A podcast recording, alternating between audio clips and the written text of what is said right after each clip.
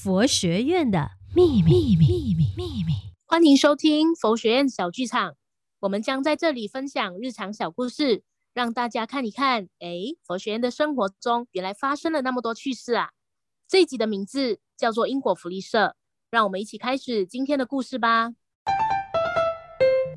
今天是我来到佛学院报到的第一天。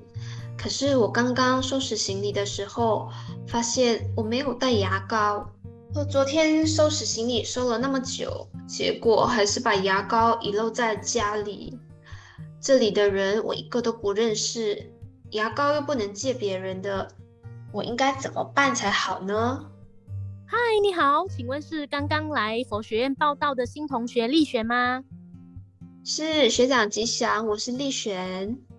吉祥吉祥，欢迎你来。看你的脸好像有一点担心，请问是遇到了什么问题呢？学长，我遇到了很大的困难。我刚刚发现我没有带牙膏，怎么办？啊，小事情。来，我带你去一个地方，那一边你要什么都有什么的，一起去那一边哦。Let's go。哎，我们到喽。你看看这个小地方。从牙膏、牙刷、文具啊等等的，什么都有。这里就是我们佛学院的因果福利社啦。我们因果福利社虽然非常的小，但是什么都有。管理的方式是采自助式。收银台这边有没有？它有一张非常简单的桌子，上面呢就摆放两台的计算机跟六个波，每一个波呢都放置一令吉、五令吉、十令吉，还有各种的散钱。结算方式呢，都由学生自己来的。哦，那样的话，我们放多少钱都没有人管了吗？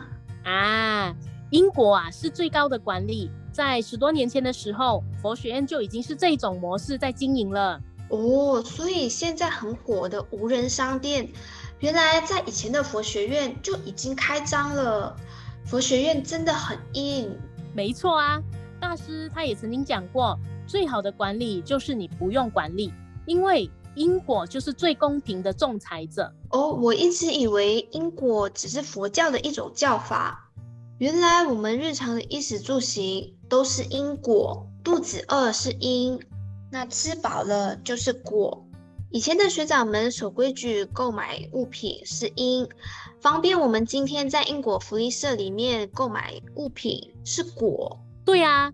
而且，我们东禅佛教学院的创办人星云大师，他也曾经讲过，佛教啊最高的管理是因果，因为当你明白种瓜得瓜，种豆得豆的道理的时候呢，你就会深信善恶之报，所以你自然不敢自欺欺人喽。哦，我明白了，因果福利社最大的特点就是要让同学们懂得学习自我管理与自我节制，在佛学院的生活越简单越好。我们就能够养成不贪心、不储藏的习惯。最重要的是能够净化心灵，不在物质上做追求。没错啊，而且啊，大师他也曾经在《佛光菜根谭》里面讲过，最好的管理就是自己管理好自己。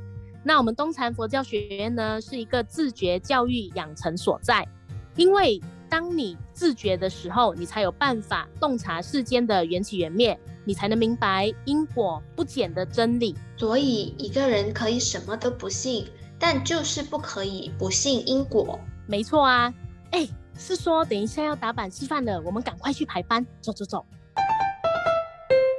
好，以上就是今天的故事。我是饰演新生的丽璇，我是饰演学长的明艳。如果您想要了解更多关于东禅佛教学院的详情，欢迎点击搜寻我们的 Facebook 专业东禅佛教学院 YouTube 频道东禅佛教学院以及 Instagram 专业 FGSDZI。谢谢你们收听这一期的节目，这里是 For You For You 法音清流 Just For You 佛学院的秘密秘密秘密。